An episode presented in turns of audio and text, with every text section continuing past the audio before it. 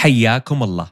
معكم أخوكم عبد الله المنصور مقدم بودكاست الخلافة. حابين ناخذ رأيكم في البودكاست واقتراحاتكم وأفكاركم التطويرية. وكل اللي عليكم تضغطون على الرابط في وصف الحلقة وتعطونا وجهة نظركم الكريمة. وشكرا لكم. Rising Giants Network.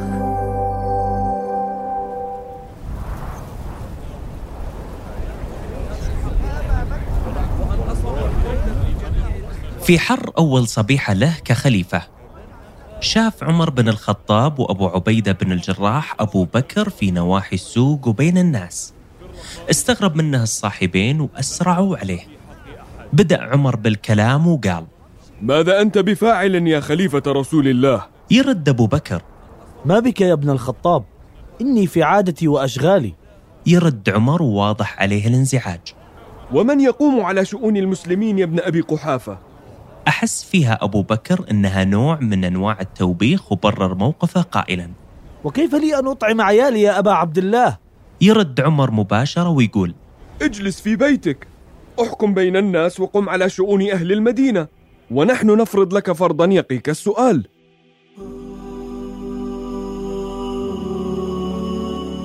معكم عبد الله المنصور من تقديم بودكاست الخلافة.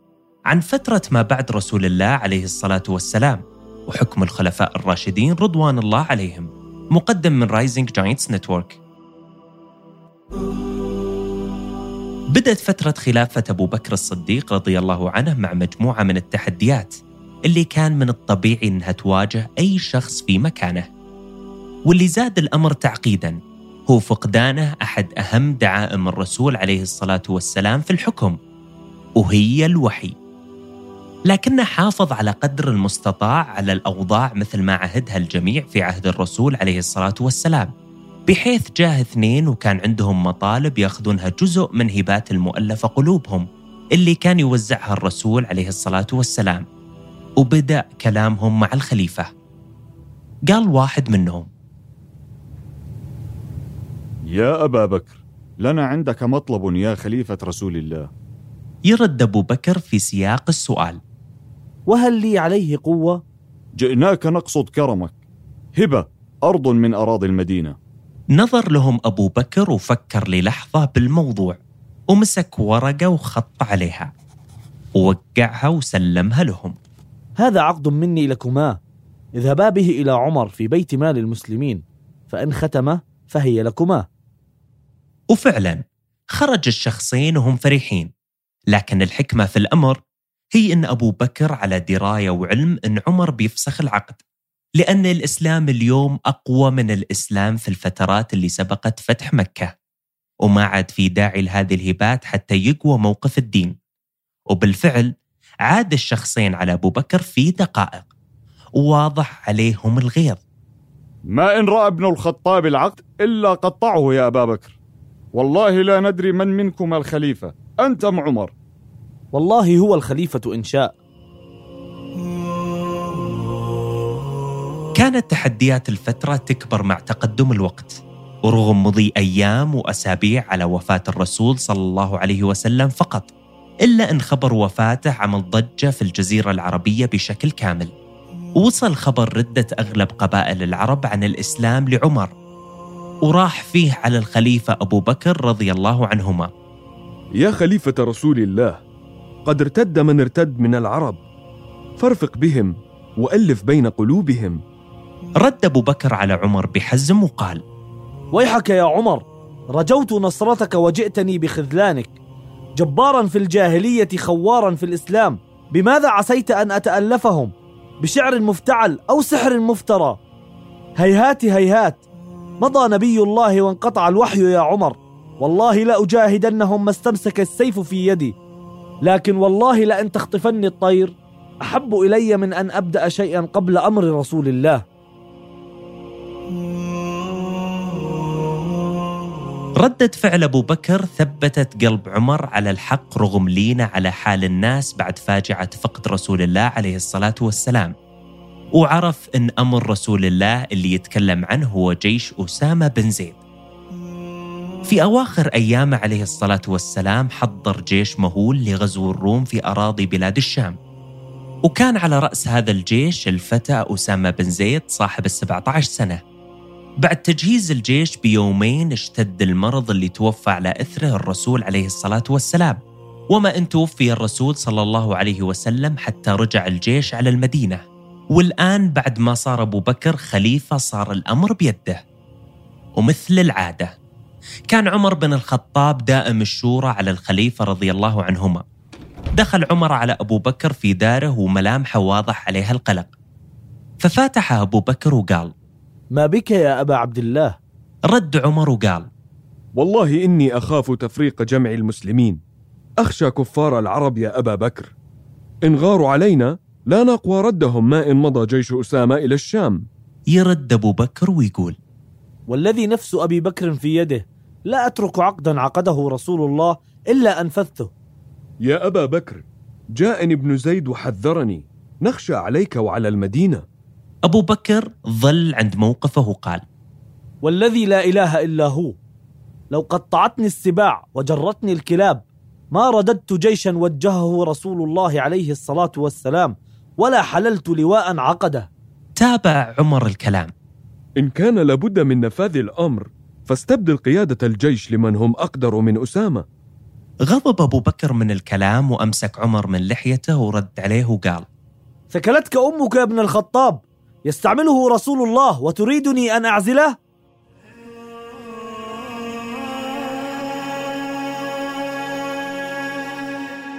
طلع عمر رضي الله عنه غاضب من عند أبو بكر. ليس لأنه اختلف مع أبو بكر. لكن لأن أغضب خليفة رسول الله بطلبه العدول عن أمر الله ورسوله. وبعد هذه الأحداث بين الخليفة وعمر نادى الخليفة أبو بكر على أسامة بن زيد وتكلم معه في بيته. يا أسامة اصنع ما أمرك به نبي الله ولا تقصرن في شيء من أمره لكن عندي منك مطلب. انصدم أسامة الصغير من أن خليفة رسول الله رضي الله عنه يستحي في طلب منه. ورد عليه. سمعا وطاعة يا خليفة رسول الله. قال له أبو بكر أستأذنك بأحد جندك؟ أسامة على صدمته نفسها يرد. ومن هو يا خليفة؟ ابن الخطاب. لي فيه منفعة في المدينة. ويأذن أسامة لعمر بالبقاء في المدينة ويسير مع أبو بكر إلى الجرف مكان حشد الجيش. ويوقف أبو بكر بين الجند ويخطب فيهم. ويقول يا أيها الناس قفوا أوصيكم بعشر فاحفظوها عني. لا تخونوا ولا تغلوا ولا تغدروا ولا تمثلوا ولا تقتلوا طفلا صغيرا ولا شيخا كبيرا ولا امرأة ولا تعقروا نخلة ولا تحرقوه ولا تقطعوا شجرة مثمرة ولا تذبحوا شاة ولا بقرة ولا بعيرا إلا لمأكلة. وسوف تمرون بأقوام قد فرغوا أنفسهم في الصوامع فدعوهم وما فرغوا أنفسهم له. وسوف تقدمون على قوم يأتونكم بآنية فيها ألوان الطعام فإذا أكلتم منه شيئا بعد شيء فاذكروا اسم الله عليها. وتلقون أقواما قد فحصوا أوساط رؤوسهم وتركوا حولها مثل العصائب فاخفقوهم بالسيف خفقا. اندفعوا باسم الله.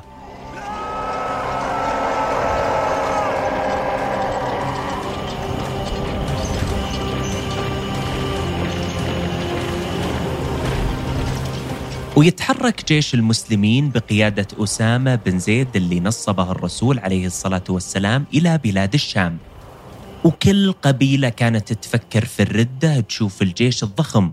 تعتقد أن أبو بكر رضي الله عنه عنده في المدينة مثله وأكثر. لكن منهم اللي شاف في خروج الجيش فرصة. وبدأت وفود القبائل تهل على المدينة حتى تفاوض الخليفة على إسلامهم. ولكن موقف صاحب رسول الله كان الرفض القاطع للتفاوض. ولجأت هذه الوفود إلى أنها تتكلم مع عمر وعثمان وأبو عبيدة وعلي حتى أنهم يقنعون أبو بكر رضي الله عنهم جميعا حتى جاه عمر على مجلسه وتحدث إليه. أتواجه كل قبائل العرب؟ اقبل منهم ترك الزكاة حتى يعود إلينا جند أسامة نصوبهم حينها ونهديهم للحق. يرد أبو بكر ويقول والله لو منعوني عقالا أو عناقا كانوا يؤدونها إلى رسول الله عليه الصلاة والسلام لقاتلتهم على منعها. انصدم عمر من شدة موقف أبو بكر ورد باستغراب. أتقاتل من يقول لا إله إلا الله؟ يرد أبو بكر بحزم والله لا ينتقص الدين وأنا حي لأقتلن من فرق بين الصلاة والزكاة. كان الخليفة أبو بكر صامد على موقفه رغم صعوبة القتال على رجل مثله في الستين من عمره. وخرج وصعد على المنبر حتى يخطب في الناس بعد خروج الوفود من المدينة وقال يا أهل المدينة قد حل علينا وفود العرب ورأوا حالنا وعدتنا وإني لأظن أنهم يغزوننا في ثلاث ليالي.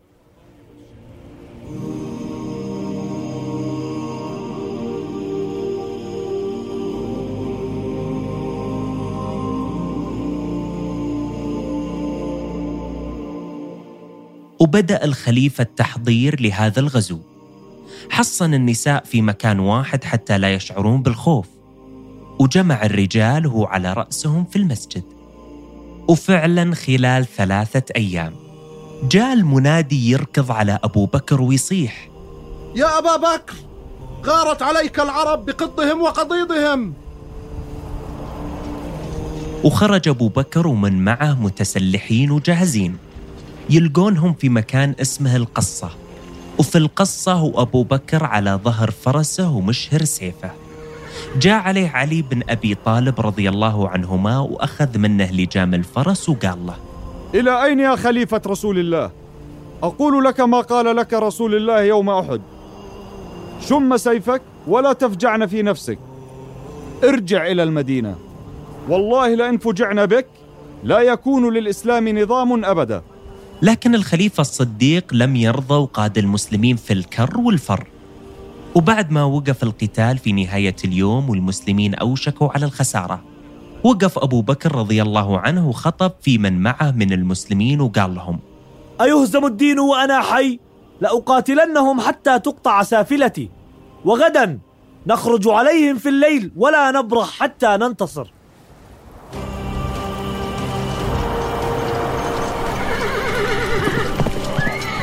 ومع الفجر أعطى الخليفة الإشارة ودخل على القبائل المجتمعة.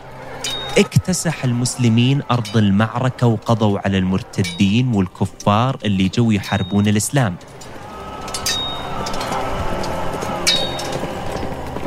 وما إن انتهت معركتهم حتى بان لهم أول فوج من جيش أسامة. وهم راجعين من الشام منتصرين ومعهم الغنائم. مع رجوع الجيش غانم من الشام. قوي موقف المسلمين في غياب الرسول عليه الصلاة والسلام. وقدر أبو بكر رضي الله عنه أنه يدفع المرتدين المعتدين. لكن صار موعد أنه يقوم من سولت له نفسه في أنه يترك ركن من أركان الدين. وقسم الجيش إلى 11 لواء. كل لواء منها له وجهة وأخرى ثم أخرى. حتى يقوم كل قبائل العرب اللي ارتدت عن الدين. خلال سنة حروب الردة صار أمر انتبه له عمر بن الخطاب دونا عن الكل وبالأخص بس وصل خبر شهداء معركة اليمامة في نجد وفاتح فيه الخليفة أبو بكر وقال له إن القتل قد استحر يوم اليمامة بالناس وإني لأخشى أن يستحر القتل بالقراء في المواطن فيذهب كثير من القرآن إلا أن يجمعوه وإني لأرى أن يجمع القرآن. انصدم الخليفة من الاقتراح ورد. ماذا تقول يا عمر؟ كيف أفعل شيئا لم يفعله رسول الله عليه الصلاة والسلام؟ يرد عمر بلين ويقول هو والله خير. لكن ما اقتنع الخليفة رضي الله عنه مباشرة. وما حد هذا من قناعة عمر رضي الله عنه. استمر عمر في نقاش وإقناع الخليفة حتى نادى الخليفة على الصحابي زيد بن ثابت على مجلسه. وعمر بن الخطاب عنده. يا زيد إنك شاب عاقل ولا نتهمك. وقد كنت تكتب الوحي لرسول الله عليه الصلاة والسلام فتتبع القرآن فاجمعه. انصدم زيد بن ثابت وتلبك ورد. كيف تفعلان شيئا لم يفعله النبي صلى الله عليه وسلم؟ يرد خليفة رسول الله. هو والله خير. يقول زيد لهم ردا على التكليف. والله لو كلفتني نقل جبل من الجبال ما كان أثقل علي من جمع القرآن.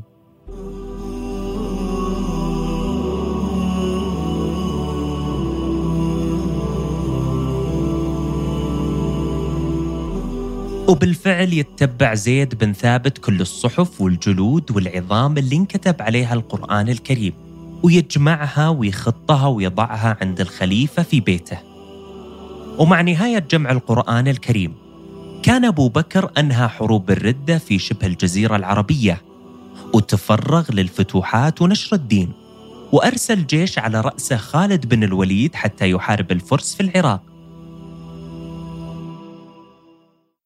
في محرم من السنة الثالثة عشر للهجرة أرسل الخليفة أبو بكر أول لواء فتح الشام تحت قيادة خالد بن سعيد بن العاص. كان الهدف من هذا اللواء هو الاستطلاع لا أكثر ولا أقل. لكن الروم أحسوا بالتهديد وأثاروا قبائل عربية من شمال الحجاز على اللواء وهزموهم هزيمة قوية. رجعت منها قيادة اللواء على الخليفة مثقلين بجراحهم. اجتمع الخليفة بمجلس الشورى ورسى الرأي على رد العدوان وتأمين البلاد.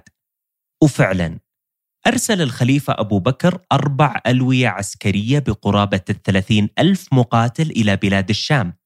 وخلال الستة شهور هذه من السنة الثالثة عشر للهجرة ينتصرون جيوش المسلمين في معارك وينهزمون في ثانية. حتى أمر الخليفة أبو بكر خالد بن الوليد رضي الله عنهما أنه يتجه من أراضي العراق لدعم الجيوش في الشام. وفي نهاية شهر جماد الأولى يوصل مكتوب للخليفة من خالد بن الوليد يقول بسم الله الرحمن الرحيم وبه نستعين. أما بعد فإني أخبرك أيها الصديق إن التقينا نحن والمشركين وقد جمعوا لنا جموعا جمة كثيرة بأجنادين وقد رفعوا صلبهم ونشروا كتبهم وتقاسموا بالله لا يفرون حتى يفنون أو يخرجون من بلادهم. فخرجنا إليهم واثقين بالله متوكلين على الله فطاعناهم بالرماح ثم صرنا إلى السيوف فقارعناهم في كل فج. فأحمد الله على إعزاز دينه وإذلال عدوه وحسن الصنيع لأوليائه. فرح أبو بكر بالمكتوب وقال الحمد لله الذي نصر المسلمين في أجنادين وأقر عيني بذلك. ومع دخول شهر جماد الآخرة بدأ برد الشتاء يشتد في المدينة المنورة.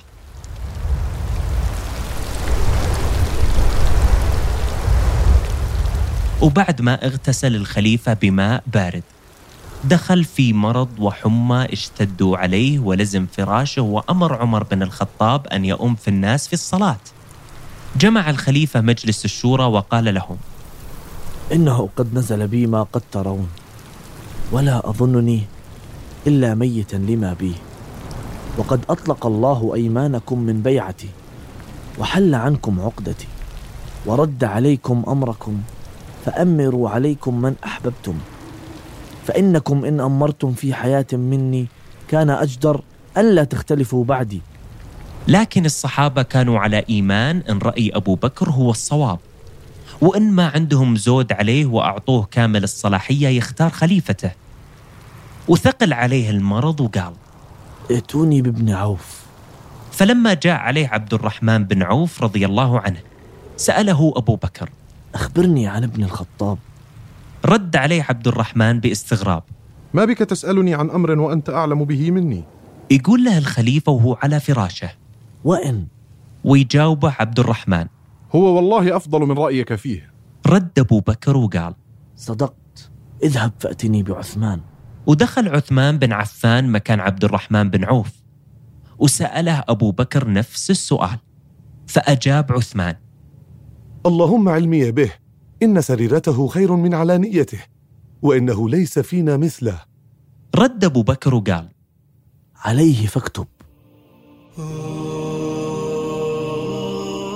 ومسك عثمان صحيفة وقلم وبدأ يكتب اللي يمليه عليه الخليفة أبو بكر. بسم الله الرحمن الرحيم.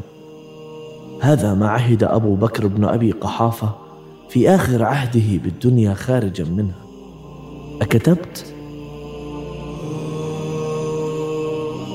يرد عثمان بالإيجاب وأبو بكر يتابع وعند أول عهده بالآخرة داخلا فيها حيث يؤمن الكافر ويوقن الفاجر ويصدق الكاذب أكتبت؟